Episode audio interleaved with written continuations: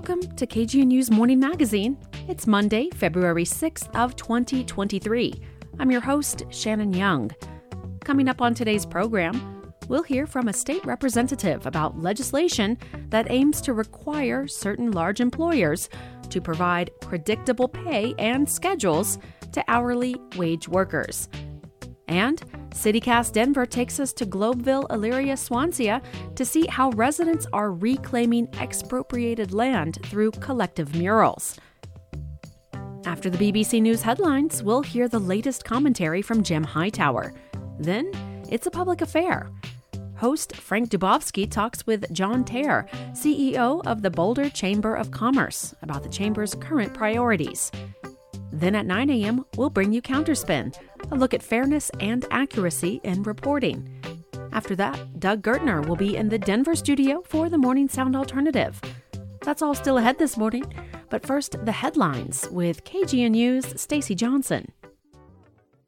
Boulder County Housing and Human Services will accept online applications for federally funded housing vouchers for one day only this week. The agency will open the window for Section 8 and housing assistance vouchers at 8:30 a.m. Wednesday, February 8th. The window closes the same day at 4:30 p.m.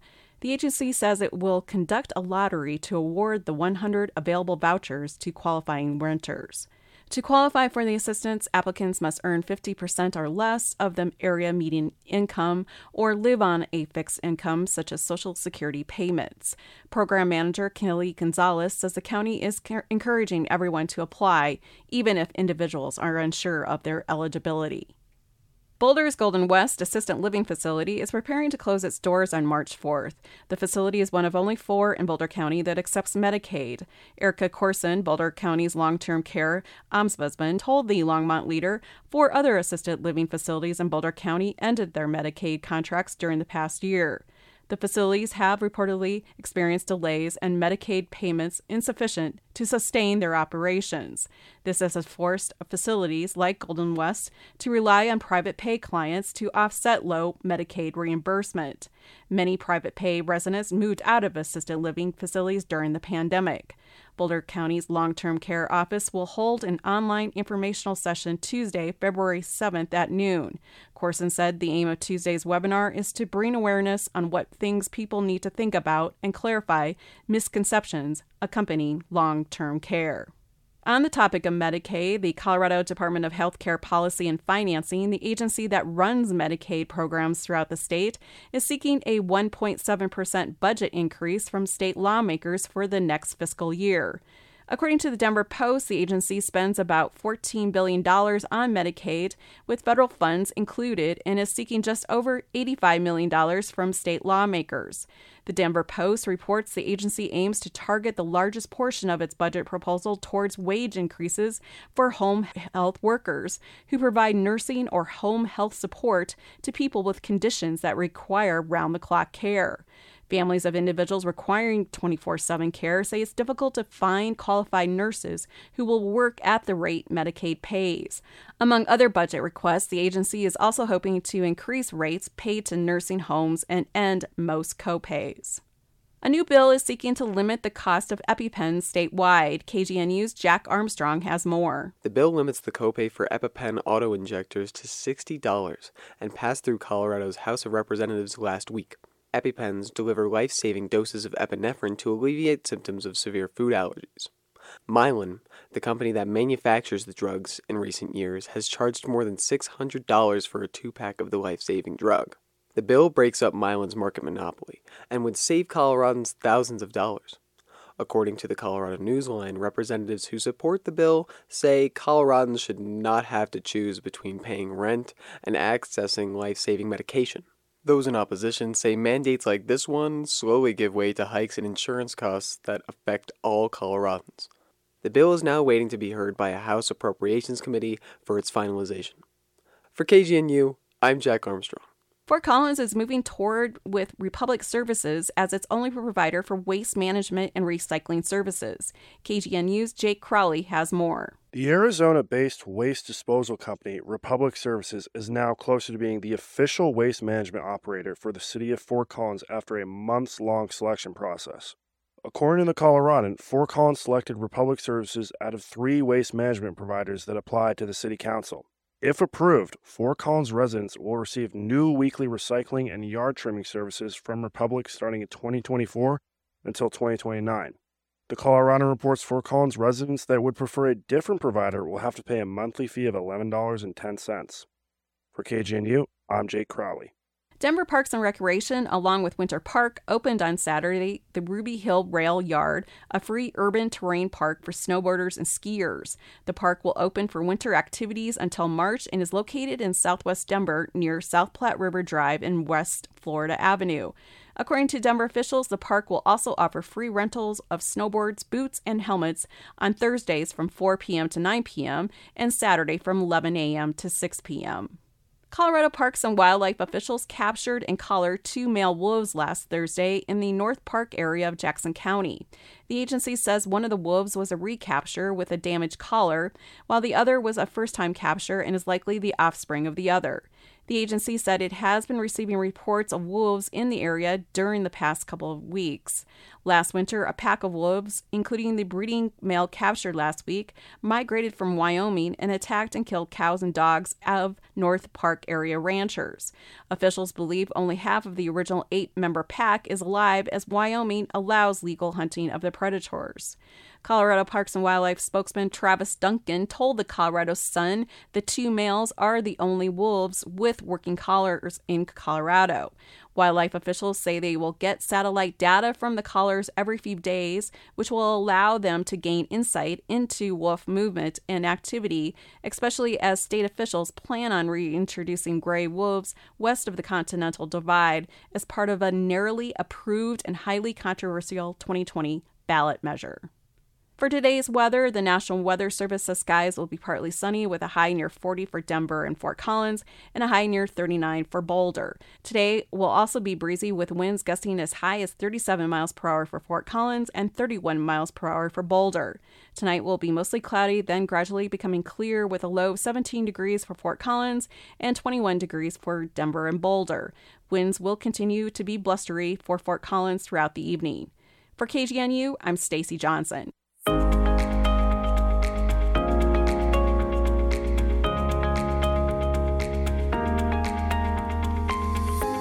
You are listening to the Morning Magazine on KGNU. I'm your host, Shannon Young. The 74th General Assembly legislative session kicked off last month, and bills are now winding their way through committees. Today, we'll be focusing on one of them, HB 1118, to establish fair work week employment standards. Joining me live is one of the bill's sponsors, Representative Emily Sirota. Good morning. Good morning, Shannon. Great to be with you today. Well, thank you for being here. First, what employment standards does this bill seek to enact?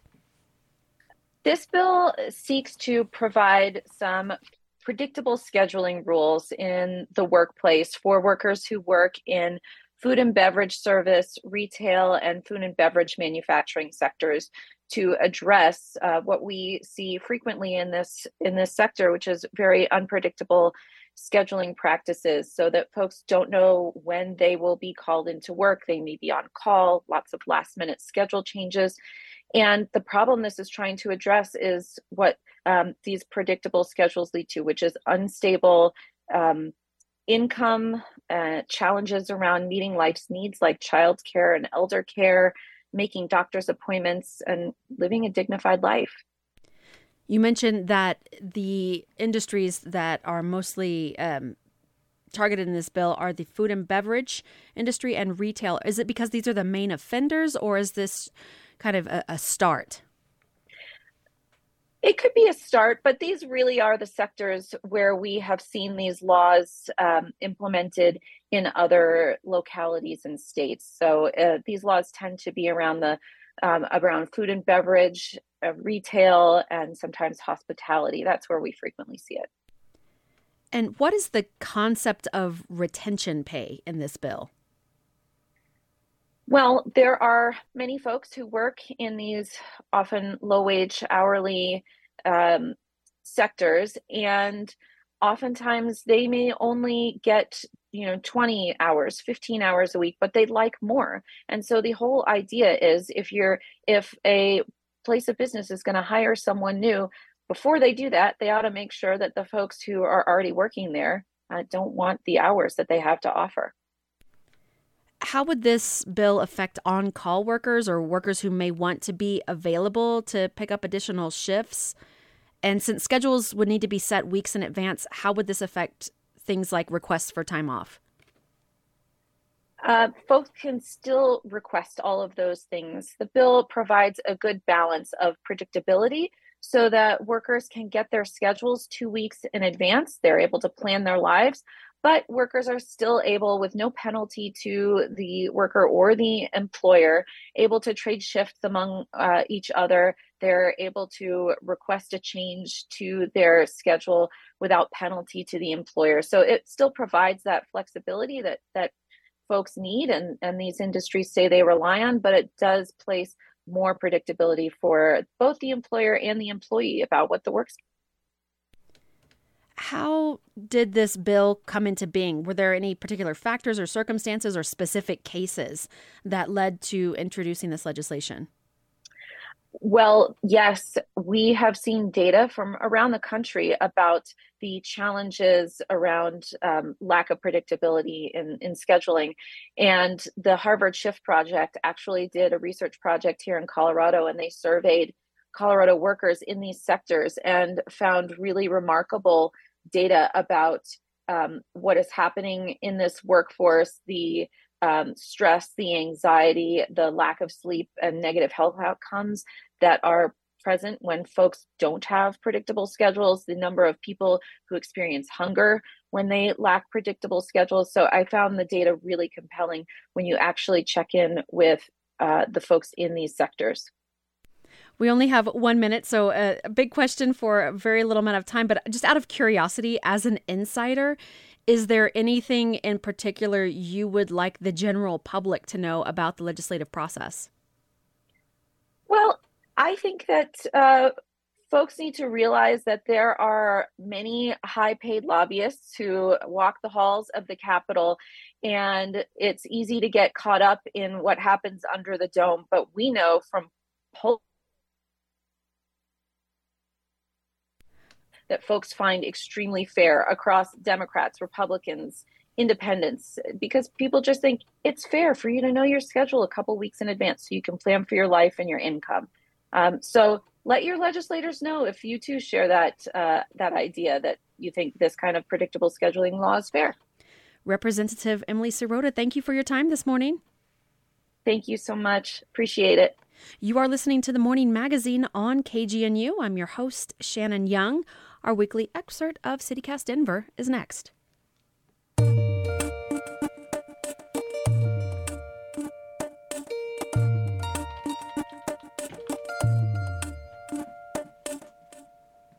Anyone who's been around Denver has likely seen the work of internationally renowned artist Anthony Garcia. Born and raised in Globeville, he paints with bold, bright colors and serape inspired patterns to create murals that enrobe whole buildings across the metro area and take over gallery walls from Miami to Amsterdam. Recently, the artist collaborated with the GES Coalition, an environmental and housing justice organization created by and serving the Globeville Elyria Swansea neighborhoods, to paint two homes taken from GES families through eminent domain. CityCast Denver host Bree Davies met up with Anthony and GES coalition organizer Alfonso Espino on the block where these two houses still stand to talk about how art, activism, and community connection made this painting project a reality. So, we're in a parking lot off of I 70. I think the biggest building you can see from the highway is the Stock Show complex. But we're here to talk about a smaller building that's right in front of us that's been painted, and I'm here with my friend Anthony Garcia. So, Anthony, describe the building, what we're looking at. So, this building was a duplex that was occupied years ago. Ever since they had moved the people out of this building, it's been sitting here empty for a number of years. We've been working with the GES Coalition trying to do an art project on this particular corner and we thought that this building would be an excellent canvas to kind of experiment and work on um, a project on a bigger scale. You grew up around here, right? Correct. How do you feel about this particular building or being in this place and painting? I got my start off in my neighborhood doing projects around the neighborhood, and it quickly spread throughout Denver and throughout the United States, actually. So it's nice to be able to come back home and work on a project later on in my career when I'm starting to become more successful and more sought after. So it's nice to kind of bring something back to the neighborhood again. Alfonso Espino, how did this building project get started? This particular incarnation of this building we're looking at right now. The coalition has been organizing around housing justice for a very long time now, for the better part of almost 10 years at this point. Uh, the Land Trust was born about five years ago. It's building homes for people in the neighborhood, people to come back. Um, and a couple of years ago, there was conversations around what are we supposed to do to grow the land trust? What are we supposed to do? What should we do in order to extend the reach of the people that both it materially benefits by putting them into homes? Hopefully, that's the goal, of course. Like, how can we do that? in the the most important part of that formula is always land, especially in these neighborhoods that have, you know, been victims of the rampant speculation because of the National Western Center redevelopment, you know, over a billion dollars coming in, CSU coming in as a partner, the I-70 redevelopment project, another billion dollars right there just coming in. All of this land that they acquired through eminent domain or the threat of eminent domain, which is essentially the same thing because it's like either you take the money now or we're going to do it. That's what happened to these homes that are still standing the impression everybody had was that they were going to knock everything down, but they didn't at the end of the day. Uh, and to be quite honest, you know, we had a very limited impact on it falling apart. It had more to do with the fact that COVID hit. Since then, we've been organizing this campaign to demand that that as much of this land as possible, in my opinion, all of it, uh, should go back to the community. For us, the land trust is a mechanism to deliver it through because it is actually ran by neighbors. It is benefiting neighbors right now, and it will be controlled by neighbors until I drop dead, until they drop dead. It's like a collective ownership of yeah, land. that is, yeah, exactly. That's the land trust in a nutshell. So, coming back to where we are right now, we've been trying to organize events uh, specifically on this land to remind our people, to tell our people not just about the campaign, but like really imagine what we could do if we win that land. You know, it's almost an obligation, or else nobody's going to build us anything. You know.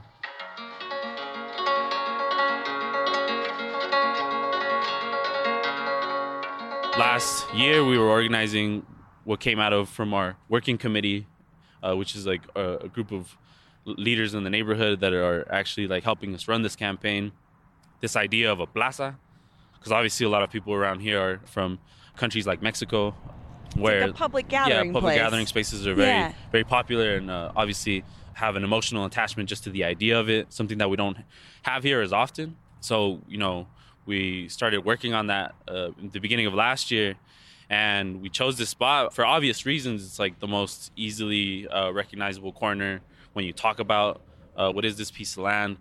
And in that we were like we should like try to bring it back to life as much as possible. One of the easiest ways i don't want to call it easy because i'm obviously not the artist painting this but one of the most uh, recognizable ways to do that is to you know put some color back into it. And i mean in our neighborhood there's like one person that you go to for colors if you really want colors and that's anthony How does it feel to paint with other pe- paint your work with other people? I enjoy painting with other people, especially in these neighborhoods where it's the people from the neighborhood that are painting.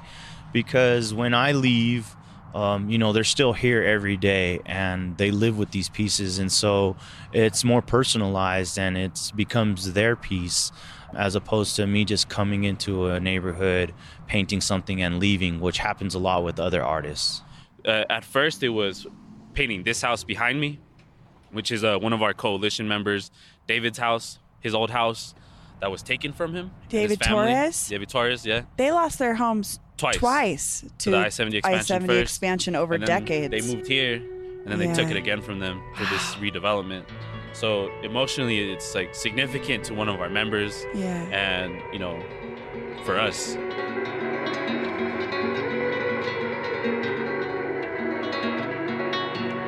Alfonso walked me around the two buildings and told me more about the story of how this happened. Two vacant homes covered in bright, beautiful murals in the middle of a sea of parking lots and dispensaries in I 70. I only wish I saw it full of life back in October when they invited their whole community out to paint these buildings together. And imagine what this place could look like if they were able to take back the power to shape their own neighborhood's future. Yeah, so I mean, if you look up like on, on our coalition Instagram, you'll see like pictures from the event. And I think what we were able to do, thanks to Anthony's help, was in this space that we occupied, at least for the day, and demonstrated to our neighbors what we could do if we build things together as opposed to waiting for people to do it for us. We were able to bring this space back to life. And I think it's also interesting, kind of just putting ourselves in like a historical context. I was recently reading an article about how the world is losing color. It's like mm. a it's a study that just happened about how uh, there's less and less color being produced, and then you just look at like the the new manufactured buildings and they're just lifeless, colorless buildings, and that's more and more what you see. So I think I didn't realize that until, until I read that article, like how important it is just the simple act of putting color back into your spaces. So for us, what it really means is like restaking a claim. You know, this is our, our community. So for us, it's significant to have even gotten permission from the city to allow us to do this, in part because of the pressure that we're putting on them, you know, through this campaign. And they want to look good. But I think the best way that they could look good is to give the land back to the people. So you said you have to get permission from the city to paint a building that was owned by a community member, taken by the city, but this building is now. It's kind of just like a monument to. I can't imagine if that was my family home. Well, imagine the even deeper pain that they were supposed to tear it down. Yeah. That's why they kicked these people out. That's what they told them when they took their homes from them, when they forced them to sell it to them with the threat of the eminent domain and I think that's important to to remind your listeners of what the significance of a home really is. It's not just the structure; it's those memories that are lost. And I kind of see like these poor buildings as like now they they have like these like wandering memories, like similar to ghosts that can't have their peace. They can't like rest in peace. You know, yeah. they just have to wander around there. And like if if the old owners, the families have to come around, I can't imagine the pain that you raised your whole family there, you were raised there, and you just have to look at it, and it's no longer yours. It was taken from you. What do you want people to know who who drive over your community every day? I think the superficial thing is like why these buildings stand out. Like why are these painted as opposed to the other ones? Yeah, and, they'll, and it'll lead them down hopefully a little rabbit hole of like, oh yeah, Anthony Garcia painted this, and, and they did this in collaboration with Coalition, and, and they're doing that because of this. The other side of it, I think, is just uh, a demonstration of like the difference between what we can do and what they offer us. Anthony, can I ask you really quickly? I feel like I don't think about your work as inherently political, but this feels a little bit like a political act of resistance. How do you think about your art? I mean, me as an artist, every time I do paint a public piece like this, it is to plant a seed to kind of shed light on what is going on in those neighborhoods. I feel like doing pieces like this opens these conversations. We wouldn't be here today if we wouldn't have painted this. The more that I start to describe what is behind a lot of these pieces, the more impact it makes on the community. And I'm just now realizing that because I'm not that much of a wordsmith when it comes to social media or just explaining my work. But I'm really glad that we worked together kind of on this narrative when we did. And the amount of attention that it brought was really exciting because it's kind of what we wanted in the first place to shed a light on this. So I want to continue to do some more stuff like this. If people want to know more about the Land Trust or how they can support GES in, in growing the Land Trust, what's the best way to do that? Uh, we have uh, the GES Coalition website, of course, Tierra Colectiva, you'll find the hyperlink to the website for the Land Trust as well. Our Land Trust is called Tierra Colectiva, which means collective land. Um, so look at look us up that way. You can inquire if if people are really serious about supporting it. Uh, hit us up. You know, uh, like actually hit us up. Thank you so much. Thank you. After speaking with Anthony and Alfonso, we checked in with the National Western Center to hear how these buildings fit into their future plans. A spokesperson said the two former family homes are still part of their long term redevelopment effort, but that portion of the project is, quote, unplanned and unfunded at this time. But still, there's no promise that these one of a kind pieces will be around in 10 years. So, next time you're in the area, I recommend making some time to take it all in. Or find us on Instagram at CityCast Denver and check out pics and videos from today's episode.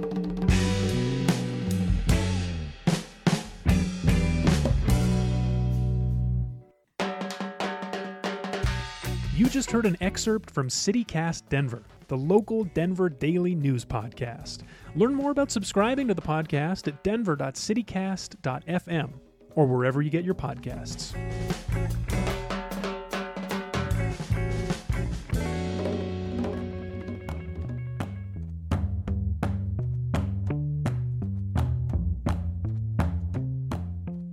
That's all for today's morning magazine. Special thanks to Stacy Johnson, Jack Armstrong, Jake Crowley, Alexis Kenyon, and CityCast Denver for their contributions to today's program. I've been your host and producer, Shannon Young. If you'd like to comment on something you heard on KGNU, you can leave us a voicemail at 303 447 9911. Stay tuned for a commentary from Jim Hightower and then a public affair with Frank Dubovsky. That's coming up after the news headlines from the BBC.